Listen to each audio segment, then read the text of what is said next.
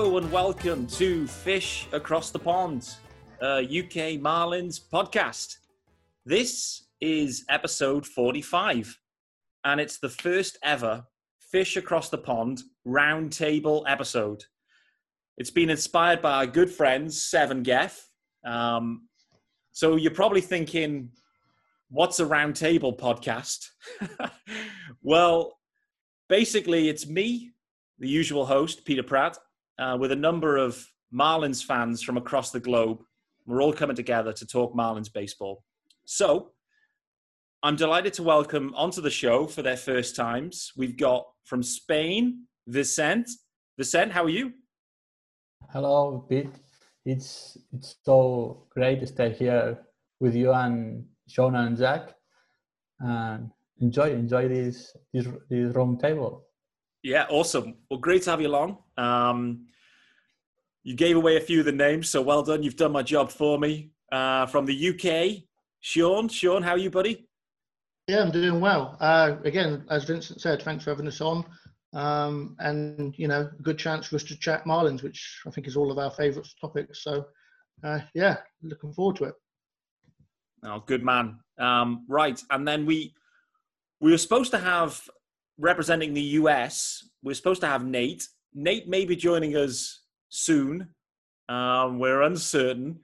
But then we also have our, I guess, the original international Marlins fan, although actually now he's moved back to the US but is still stuck in Israel. So work that one out if you can. But it's it's Zach. Zach, how are you, buddy? Hey Pete, uh, I'm good. I'm good. Uh, nice to finally meet all of you guys in person and talk to you guys after tweeting with you guys for for a number of years, seasons. Uh, so yeah, ready, ready to talk Marlins baseball. I uh, I miss it a lot. Yeah, I think you speak for all of us there. So um, yeah, that is that is kind of where we're at right now, and I think we're all we're all excited and I think hopeful that that a deal can be made. I think to to get some baseball back in what has been a crazy couple of months. So let's see how things play out. But guys, I'm conscious. Um, not everyone listening to this will will know every, all of our backgrounds and all of our stories. So what I think before before we get into the roundtable itself, let's do some quick intros. And um, what I think we should do is perhaps just answer three quick questions each. Um, so the three questions are when did you start following the Marlins? When were you last in Marlins Park? Or if you haven't been, when were you planning to go? And as well, your favorite current Marlins player. So, Vicent, I'll start with you. Um, you take it away. Well, I'm I'm a, a Marlins fan since one year ago, less or, less or more. Uh, my life have a, a, little bit problems, and the search the Marlins, it was for me a, a, a point to forward in, in another uh, stage of my my life.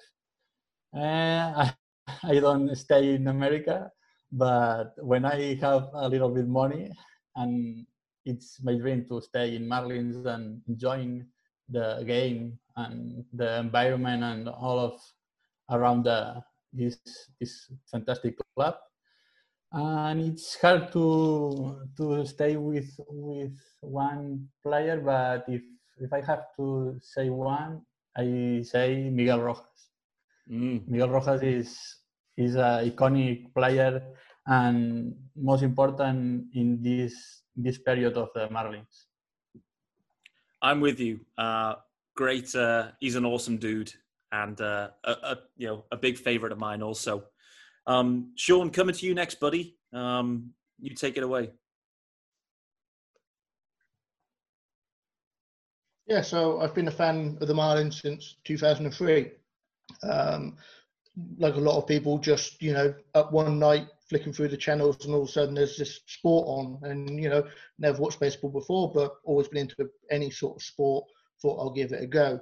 Um, instantly, it was you know, it was the, the playoffs. Um, so you ended up in the World Series. You had the Marlins and the Yankees. you can't support the Yankees. You can't go with the big dog. So I went with the underdog, um, and uh, lo and behold, they go ahead and win it. Um, been a fan ever since. Obviously, never got to such a winning stage again since, but you know you're always hopeful. Um, haven't been to um, Miami or America. Um, had planned to go this year, um, ready for opening day. Obviously, certain things conspire against that. Um, uh, so yeah, hopefully 2021 will be the year I go. Um, favorite player, I think we might have a full table here of people that want to say Rojas, you know, El Capitan, leader of the team, um, the soul of the team. Um, hopefully we can do some winning while he's, you know, remains a player for us. Hope so. Uh, nice, uh, Miggy Rowe getting some getting some serious love here from the guys. So, yeah, awesome. Uh, yeah, hope hope hope you get to make it next year uh, over to to Miami and take it in. I'm I'm like you. I'm I'm planning trips ahead. I was on the fence. I almost Dan, who is on the uh, is in the normal panel, let's say, or the the regular panel. He he was in for for opening day. As soon as he told me that, I got straight on and started looking at opportunities. Uh, my wife uh, quashed them quickly and said, "It ain't happening this year." So, you know, maybe next year. But anyway, Zach, um, onto you, onto you, buddy, just to round it off, and then we'll we'll kind of get into it.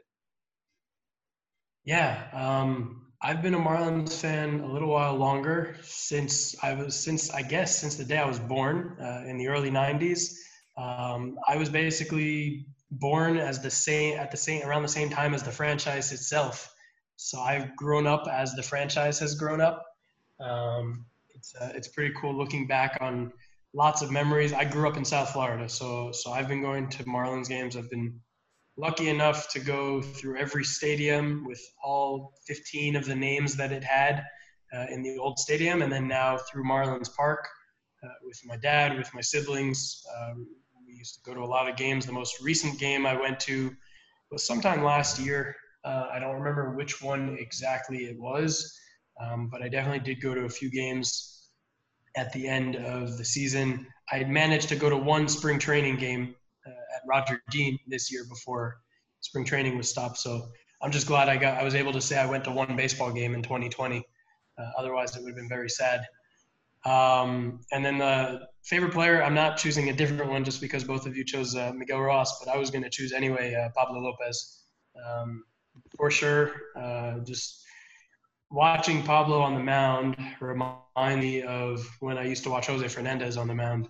Um, just enjoying every second on the mound, and where when I watch Pablo, I'm on the edge of my seat uh, with every pitch, hoping that it's extremely successful. And when he gives up a run, I feel it in my heart and feel terrible. So I, I, have I've been fortunate enough to meet him as well uh, once or twice, um, and he's the kindest guy I've ever met. Um, you hear it a lot being said about him, but it's true when you do meet him in person. And I just it's a joy to watch him play and watch him also talk about his starts afterwards. He's a very smart, well versed guy in, in pitching. So definitely Pablo right now, current Marlins. Love it. You, well, I think you've had the best of, of both worlds. Uh, for those who listen to this podcast uh, and have done throughout in the last year or so, uh, everyone knows Pablo is my guy. We've all got different guys in the rotation that we all really root for, but Pablo has always been mine. So I'm with you there, Zach, on, on that one for sure. And uh, yeah, like you guys, absolutely love Miggy Rowe. Uh, speaking to him was was absolutely incredible, and um, just the just the electricity and his passion just absolutely comes through Miggy Rowe. It's it's so infectious. So yeah, awesome guys. So now we're I guess we're warmed up now, right? We're feeling warm. We're feeling loose. Um, let's get into the roundtable itself and what is it what are we going to do and for the listeners what we what we're going to run through here everyone has come prepared with a question or a topic or a theme that they'd like to bring to the table and then we'll all collectively just have a have a chat about it and we have got it recording. So that's what the concept is. Um, we're going to go in order of who replied to the invite. So I put it out on Twitter to say who's interested, and uh, Zach was first. I think it may have even been Zach's idea. So um, he, I'll take credit for it. Yeah, you take it. You take that. Um, so Zach first. Vicent is uh, in the two hole. Uh, Sean in the three spot. Nate, if he arrives, which is possible, uh, he'll be in cleanup. If not, then I'll I'll, I'll sort it out um, and, and and round things off. So, Zach, over to you with your question or theme or concept, and you know let's let's get into it. So the Marlins have a really interesting history. Vicent, you've been a fan for one year, but you've read up on the history, uh, I'm sure. And Sean, you've been a fan since 2003, and Pete, you've been a fan since Stanton hit that home run a few years ago uh, in, in Marlins Park, that majestic, beautiful home run. Um, so the Marlins have an interesting history. They have uh, a lot of really notable individual achievements, whether it's uh, rookie of the years, no hitters, um, batting titles, long hitting streaks. Um, they have two World Series titles, no no cycles yet, but uh, maybe one day they'll get a cycle.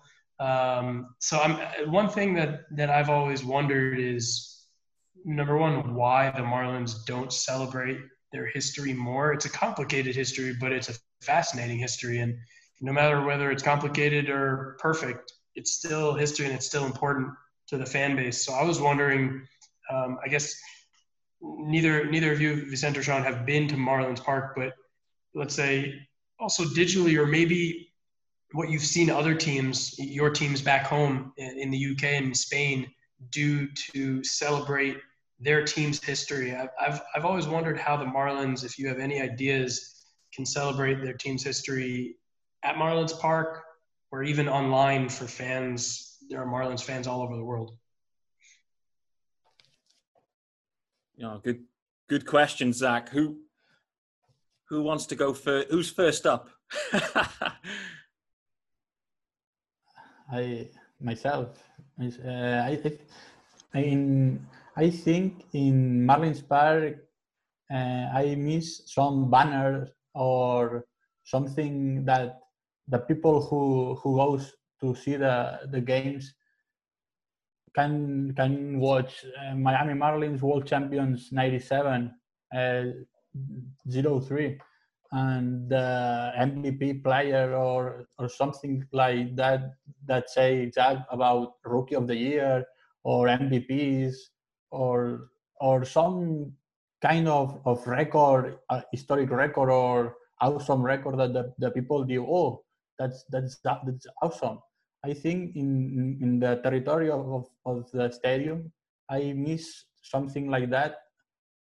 All, all of this if, if I is the I watch uh, uh, through the TV. And met in social media, I miss also more interactive with the fans or or something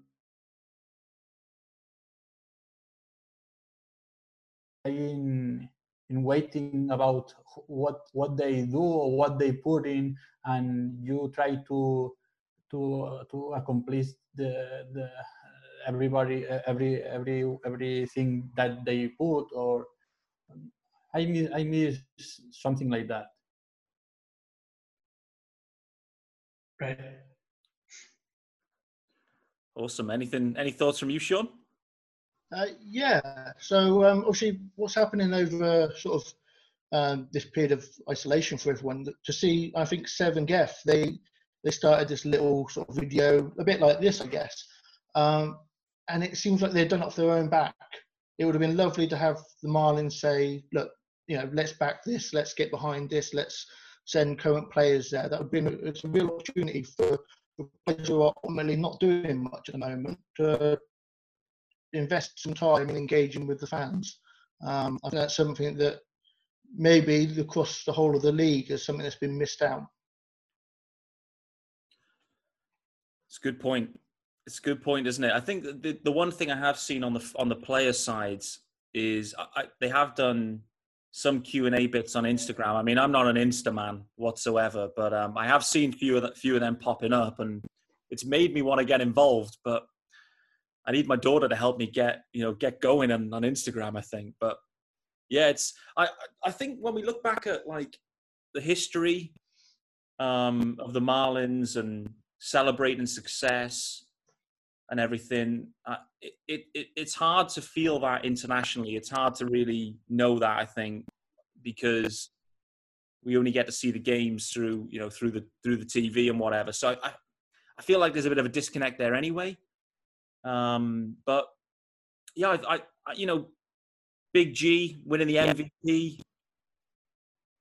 It's not really wasn't really celebrated or talked about, but it was you know an incredible achievement for him um, in what is you know he's he's one of our, our best ever players. Zach, do you know have we retired any jerseys, any jersey numbers or anything like that? No, no jersey numbers. I don't know if we're the. I don't know if the Marlins are the only team that's never done that. They've retired a few numbers, like the the first owner and obviously Jackie Robinson, but never retired anyone, even even Jeff Conine or obviously not not Jose Fernandez's number. Uh, that was up for debate for a while. Um, so, so, yeah, it's it's weird that they haven't done that, and that's one thing that I think is missing. You you mentioned the international the disconnect. I actually saw something this week that is what sparked this this question, this discussion in my mind of a a virtual, not a virtual, a um, digital timeline of the history of the organization. And I think that would be really cool, especially since this is sort of an international discussion. Mm. Um, obviously, most Marlins fans are in Miami or South Florida or even in America, but in order to gain new fans, put put the history online somewhere. That if if someone from Spain or someone from England stumbles across the uh, Marlins game on television or reads a newspaper or magazine article about the Marlins and wants to look up history, put it in a beautiful fashion online for people to see the timeline from the, the black and teal back in 1993 to then World Series in 97 and all the no hitters along the way and um, rookie of the years along the way and Luis Castillo's incredible hitting streak and Stanton's MVP and you know even even put put the day that Stanton broke the scoreboard at Marlins Park because that was an incredible uh, moment. Mm. Um, I think it's a this is this is just I guess from my uh, I like thinking marketing, so it's, uh, it, naturally, like it naturally some, comes out of my mouth. it feels like we need some sort of like elite premium highlights package that comes yeah. and covers. You know, the Marlins haven't been around that long comparatively, so you know having a you know having that package would be would be awesome because even for me, you know, I followed the team since 2016, but there's so much that I haven't seen or even discovered yet as part of the Marlins history because you know with baseball, right, there's so much of it going on normally. You don't really have time to look back in many ways because you're waking up wanting to watch the latest start, you know, you fo- you're focusing on the, the here and now rather than going back only because of like the, the corona stuff it's taken me back to old games that I've never watched before that were that were key games in the Marlins history. You know, some World Series games, some postseason games in 2003, and they were awesome because actually I didn't know the results. I actually watched it. You know, Game Four uh, against the Giants. I didn't know the I didn't know the score. I watched that game without any knowledge of what happened, and it was awesome. It was absolutely incredible as a game. So yeah, I can imagine.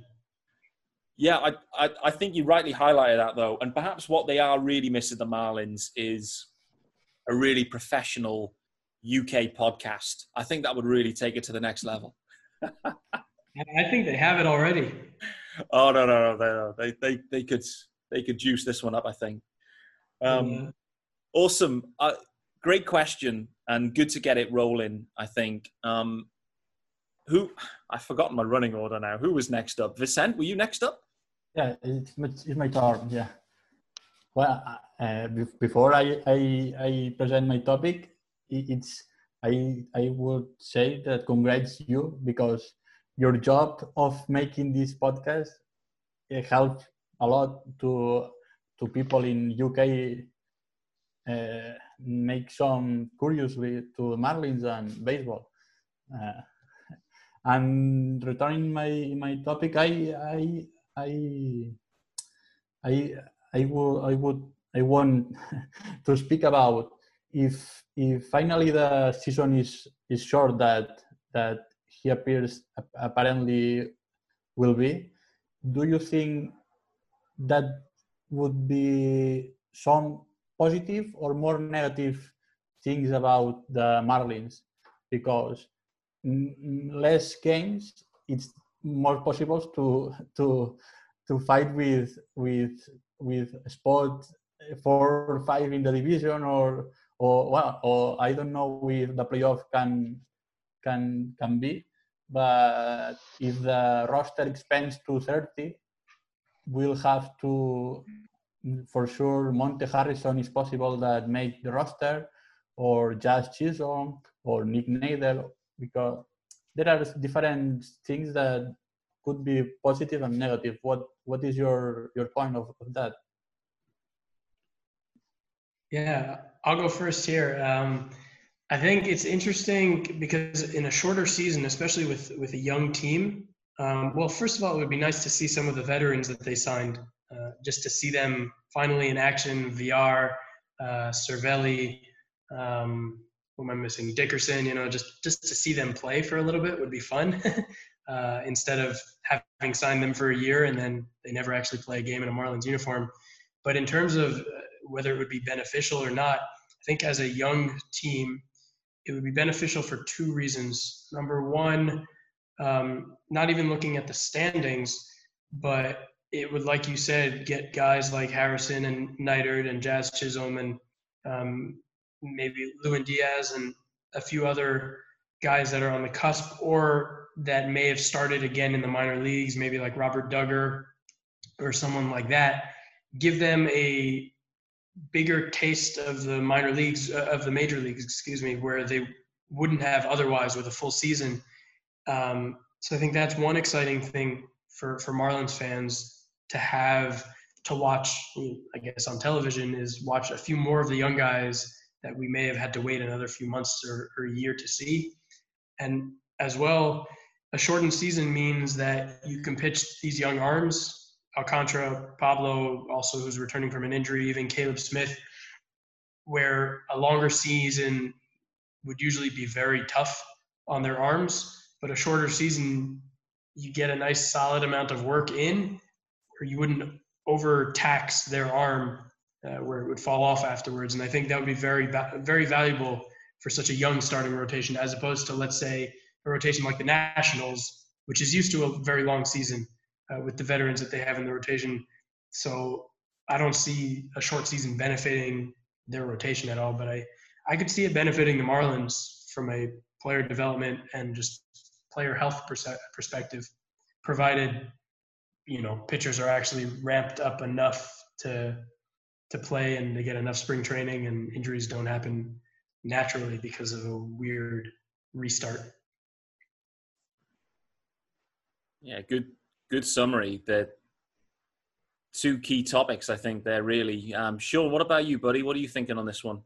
Yeah, to a certain degree, I agree with Zach in the sense of the the young arms. You know, you, Mm. They're not. Some of them aren't going to be coming up and being ready to throw 200 innings. You wouldn't want that. You want them throwing 120, 160. So a, a half season is perfect. They can go out and they know they can throw 100% for 80, 100 innings, however many they get to. Um, my one of my concerns is with the bats. You've got a lot of young guys. You've got Brinson who needs to show something. Isan coming off a, a poor two months in the majors. Um, you've got the guys like that in the lineup that if they get off to a bad start, they've not got the time to, to pull it back around. Um, I think that does add some, unfortunately, added weight to their shoulders. Um, on the positive side, a bit sort of grandiose, but if you're playing 80 games rather than 162, if you get on a hot start, if you pull out 10, 15 wins in the first 20 games or something like that, like they did um, 2009, all of a sudden you've got you've got a chance, a chance that none of us are expecting us to, to have had this year. Um, And if they get hot, you know, it adds a bit of excitement. Ultimately, they probably won't do it, but you know, there's there's that little bit of hope. Sean, you're you're thinking exactly like me. That when when Vicent asked this question, in my head I was thinking, "There's a chance. There's a chance." Marlins playoff baseball. I mean, I guess what we don't know here right now, guys, on what date are we now? 27th of May. What we don't know is A, is there going to be baseball because there's some financial issues to get over? B, what's the structure of the, the, the league going to look like? You know, what are the divisions going to look like? What are the playoff implications? You know, all sorts of unanswered questions right now. But I think really, if we look at it, a shortened season is a good thing for competitiveness, probably for the Marlins. So we'll be competitive longer. And and you're right. If we get hot I don't know. I mean, because it happens, right? We we were cold in patches last year, and we were hot. We were mainly we were more cold than hot, obviously, but um, it can happen. And um, and Zach, your your point on the on the pitcher's arms is is absolutely spot on for a young rotation that's still learning its craft to be able to come in and give it full guns for a shortened period, I think that's a good thing. Um, and actually, expanded rosters in some sort of way is a good thing. I'm a little bit concerned about the, the minor league side. I think that's my main worry. Beyond the majors and being kind of more of an opportunity to, to, to be competitive for longer, it's the impact to the miners. We've invested so much in our in our system, and what feels like is probably going to be a lost season for development in the main for the minor league. So I, I, think that hurts the Marlins, and the the changes in the draft I think also hurts us as well, perhaps. But we'll see. Um, ho- hopefully that answers. I'll add one quick thing. Um, if I were to bet on any team or any city to be hot when a season starts in July, it would be Miami. So I wouldn't be surprised if a, if a team starts hot because of the summer in Miami, with the season starting in June or July. That's true. There's not going to be much roof open action, I don't think. Not at all this season. oh, no, no, you're right, Vicent. What a what a great question, though. And um, well, actually, what what's your view? Just before we, you know, before we finish up, it was a great question. But how do you see thing, things playing out for for the Marlins in 2020?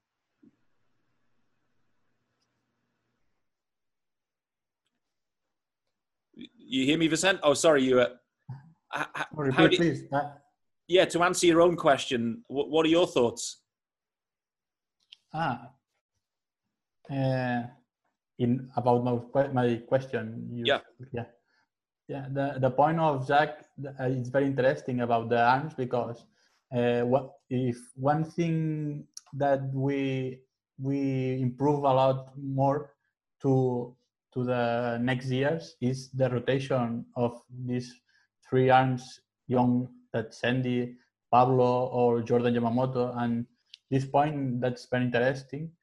Uh, the point that the minors you can tell now that you can say now it's it's it's very it's a very problem for for for us because if don't if if if the play if the player if the minor players don't play is a, a year um, uh, is a miss in this year they have to to to to step step uh, away and forward to to uh, to arrive in the majors uh, and th- that's that's a little bit my my my vision of of the situation it's it's difficult yeah. Good man. Well, great question and, and well summarized at the end. Um, Sean, I think I think it's on to you now, buddy, for your one.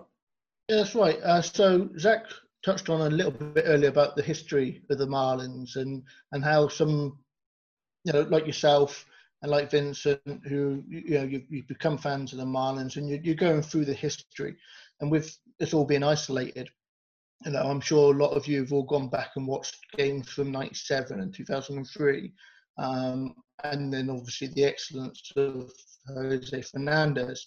Um, and there's there's a there's a wealth of um, Marlins history and content out there that you can go and catch up on and and uh, and learn about the history of the team. And while I was going back, um, the 2009 season for me was really um, quite an unheralded season for the Marlins. Um, obviously, the wins in '97 and 2003. Um, after the 2003 series, there wasn't this massive, massive cut down like there was in 2012 or in previous years because the, the young, talented players they had were still cheap and they were going through early years of arbitration or some of them on the minor league deals. Um, so there wasn't this major shutdown after 2003. And by 2009, we'd built a pretty good team. Um, and just going back and looking at some of the history of the team, um, some of the players we had, um, you know, in on the pitching side, you had Josh Johnson, you had Ricky Nolasco. Um, both, you know, as a one-two punch, they were they were pretty good um, around those years.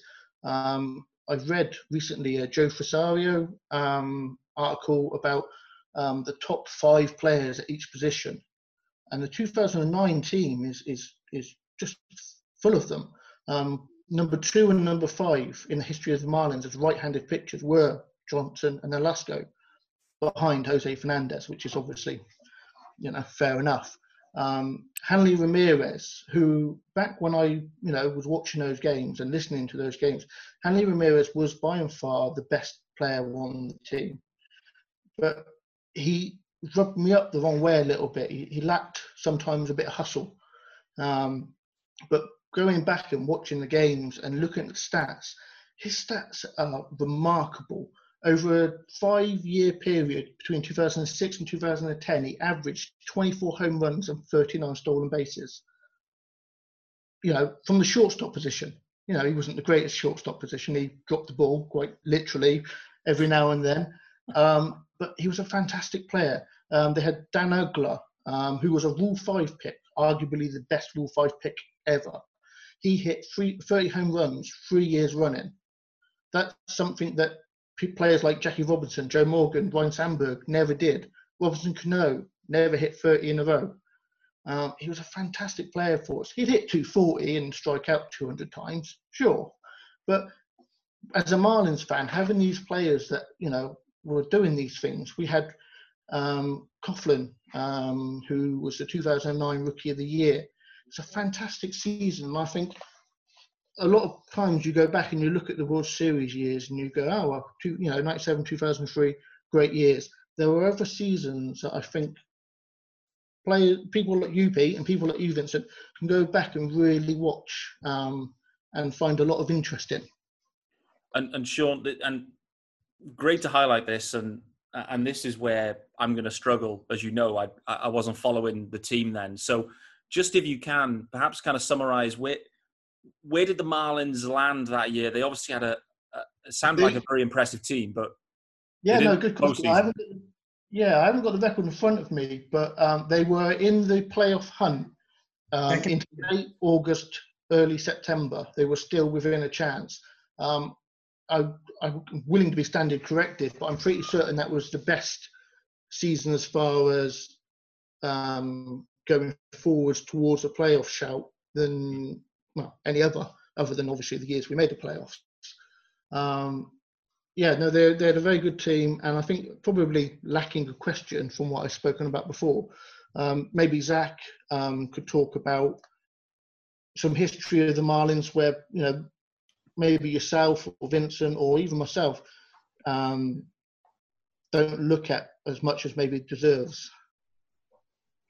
Yeah. So to answer your question, excuse me, they they finished in second place that year.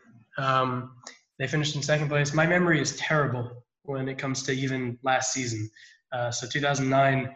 Uh, let's see what I remember. But they came in second place. That was basically, like you said, their best um, record or their most promising season, other than the two wild cards, uh, of course. And I remember that they were in the hunt until the very, very end. Uh, I was in high school at the time. That was the, if I'm not mistaken, that was the last winning season that we've had as Marlins fans, uh, 2009. So it's been a long time since I've felt the feeling of winning, uh, winning season. So that much I remember from 2009. I also remember Dan Uggla was my favorite player growing up as a kid. Um, this was obviously before Jose Fernandez time and now before Pablo Lopez time. Um, Dan Uggla was my favorite player because I was playing second base. Uh, I always wore number six, which was his jersey.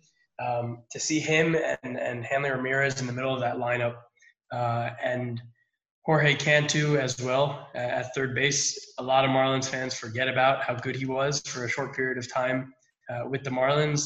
If I'm not mistaken, I think that was before the Mike Jacobs time when they when they all hit 25 home runs. I don't think it was that season, but they had three quarters of that incredible infield. Um, Uggla, Ramirez, and, and Cantu, which was very fun. And like you said, the pitchers. I remember watching Josh Johnson pitch. He was he was so dominant I'm, I'm pretty sure I, I, actually looked this up. He was uh, he was an All Star that year. Uh, him and Hanley.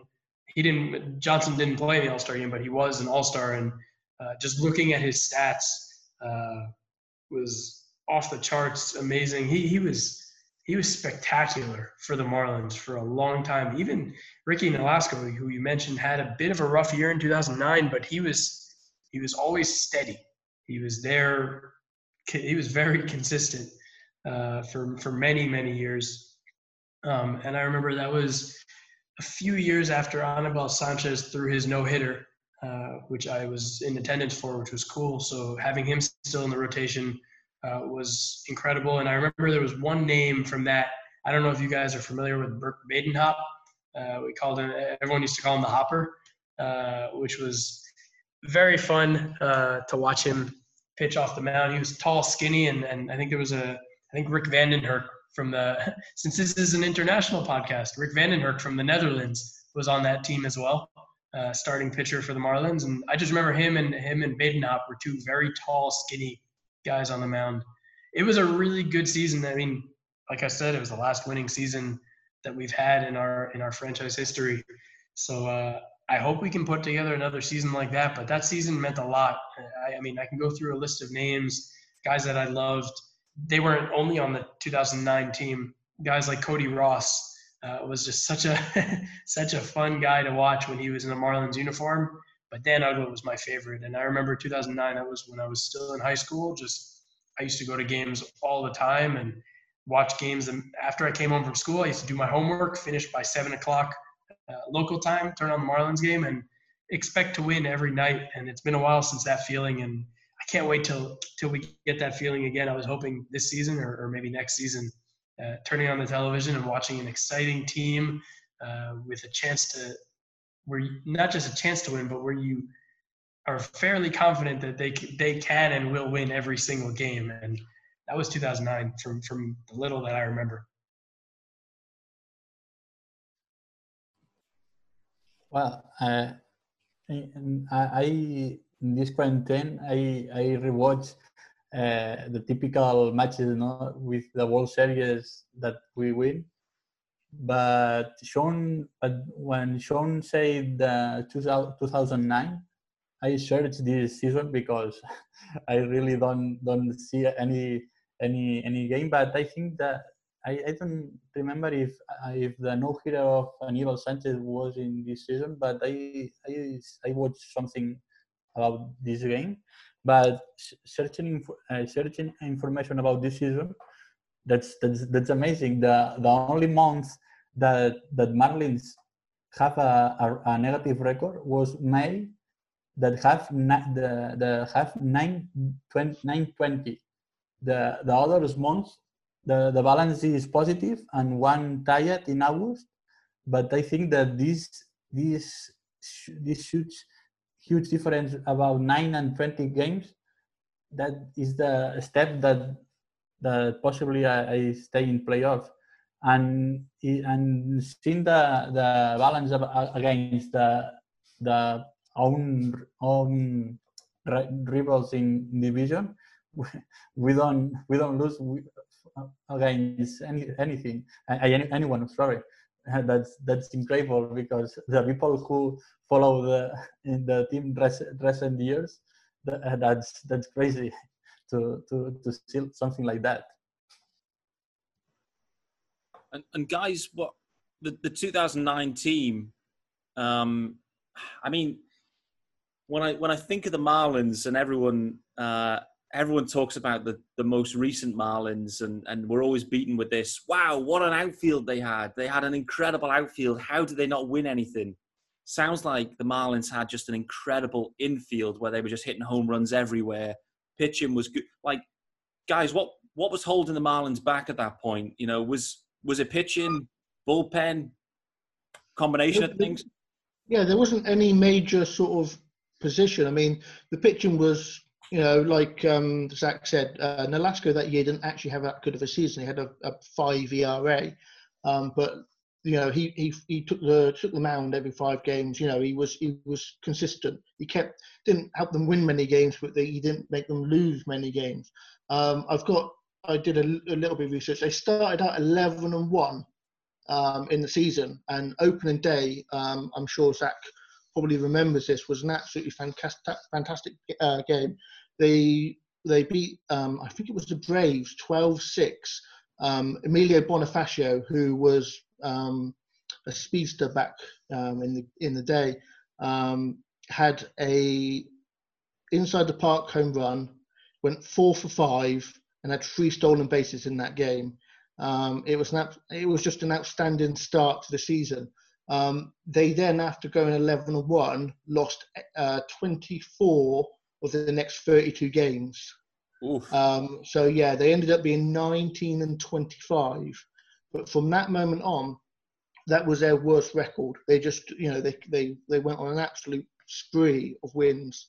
Mm. Um, so yeah, there was no major. I mean, they were poor catcher, um, but no, there was no major thing that held them back. I think it was just, you know, a bad run sunk them. Yeah, it happens, of, doesn't it? You know, you. Get, it works both ways, right? You can get hot and steam into it, or if you have a real cold spell, it can really derail you. So hey, it's. I mean, I, I appreciate you highlighting that time. It's it's. I'm gonna I'm gonna dig a random game out. I'll, I'll put it up on Twitter and I'll I'll tag you in it. I'm I, am i am not. I don't know. I'm happy for recommendations, but equally, I might just find a random one. It Would be well worth your time. Go on, that, Zach. That Emilio Bonifacio inside the park home run. I remember that like it was yesterday. That was one of my favorite memories of Marlins in, in Marlins baseball, in Marlins history. I think every inside the park home run. Um, I think there's only one other inside the park home run that I remember more than that Bonifacio. That was uh, Mike Redmond, backup catcher, back when he was playing before he was a manager for the team. and I, I haven't found a clip of this since it happened, but I remember him hitting an inside the Parker. Wasn't opening day, but he hit one and he was a slow catcher.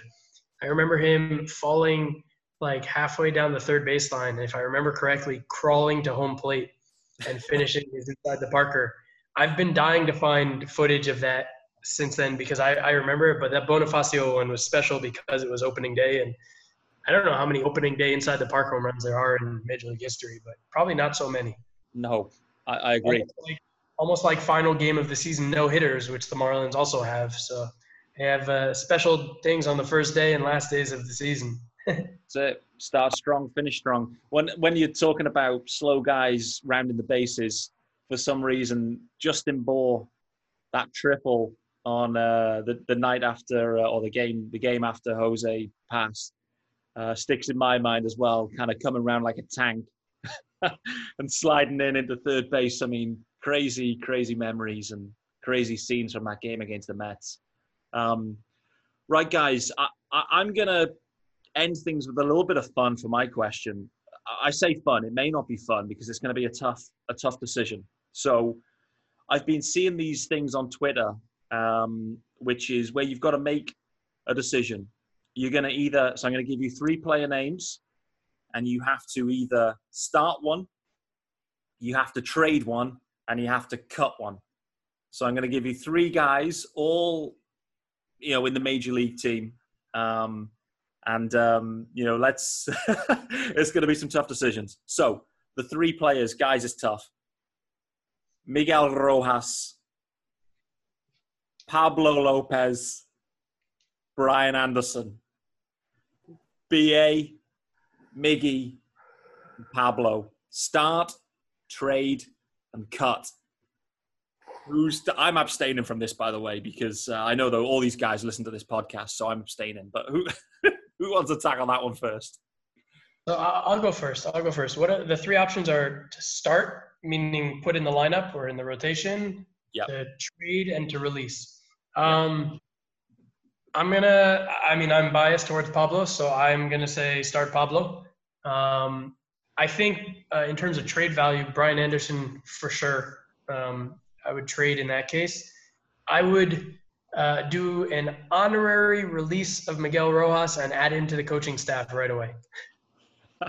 well played, Zach. Well played, sir. what about you guys, uh, Vicent? Uh, oh, that is a very interesting point. eh? Oh. oh, uh, uh, I start with Brian Anderson because I want I want him to to be the, the future Hall of Famer Marlins player. He exit to the minors, and I, I really want he stay a lot of years.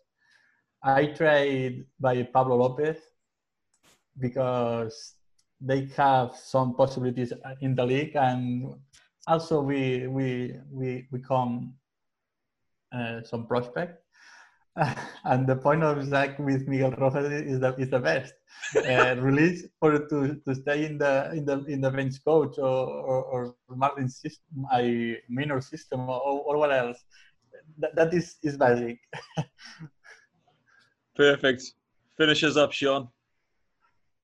Uh, yeah, pretty similar answer, really. Um, I'd say start BA. Um, he's he's at that level now. He's in his final room. He's going to start earning arbitration money if we don't lock him up. Um, and it is a case of if we don't spend on him, who do we? There is no one else at the moment that's at his level of performance and at his level of, of earning money now. Uh, so I think you've got to lock him up. Lopez, you know, you've, you've done us dirty here, Pete. We've got to, we've got to, you know, unfortunately trade Lopez. Um, obviously, that's not something that they're going to do, um, but in under this circumstances, that's where we are. And again, Rojas is is a senior guy. Um, he's probably on the field the least influential of the three. Um, but as Zach said, he is now the new Mr. Miami. Um, put him on the put him on the bench, put him on the bench, and make him a coach, um, and and have him on the team for the next thirty years. He'll be a manager one day, I'm sure. We've we've played that with a very straight bat for sure. So, uh, guys, that was a very tough a tough question. Uh, well, a, a good question, but tough to answer with those three guys in the mix. So, you know, good way to finish it off. Um, that that concludes the roundtable, boys. I I want to thank you guys for making the time and coming together. Um, this I think summarizes up the coronavirus piece where everyone's been Zoom calling and everything. So it's absolutely awesome for us to join together on a video call and just talk some Marlins baseball. Um, so, boys, I tip my hats to you for that and for making the effort. Um, for the listeners, we're gonna we're gonna maybe do another one or two of these over the next few months. So, if you're interested and want to get involved, keep your eyes peeled. Um, and uh, you know we'll we'll fire another one up. It's it's awesome to meet you guys properly. We've communicated on Twitter, and me and Sean have met before, but um, for Vicent and, and, and for Zach, we've we've never met in person, so it's awesome to to I think do that now. Um, any final remarks for you boys, or uh, are we done? Thank you. I'll, so only thank you, Pete, here for what, what you want. Thanks, Pete. This was fun. Yeah, Pete, great time. Um, and hopefully, you know, people out there enjoy just uh, four guys talking about Miami Marlins. Awesome, guys. Episode forty-five. It's in the books. The Roundtable podcast is done. We'll be back very soon. Zach, Vicent, Sean. Thanks again, guys, and we will speak very soon.